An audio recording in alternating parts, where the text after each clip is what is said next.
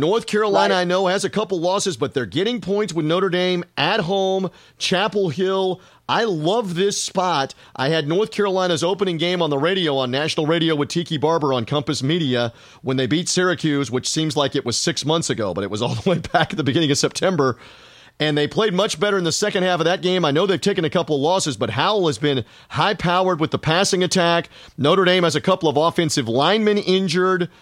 I'm looking at North Carolina for Friday getting points at home to maybe win that game outright. I believe they can win that game outright. So I'm dipping the toe in post-Thanksgiving on Friday. Tar Heels there for Three Dog Thursday getting the 5 points, sir. So I'm going for it. No, I don't blame. And you believed in them a bunch earlier this year, right, North Carolina?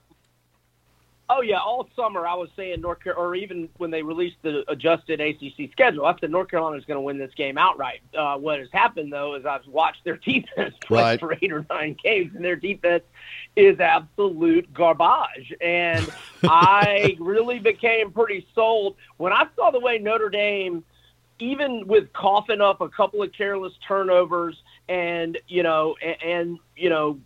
Boston College getting out to the early lead, the way I saw them manhandle Boston College in an ultimate, vintage letdown scenario 1 week after the win over Clemson, which also impressed me thoroughly, that kind of sold me that, man, this Notre Dame team is really good. And don't get me wrong, Carolina can outscore them, but they're going to have to, kind of like that wild shootout they had with Wake Forest a couple weeks ago.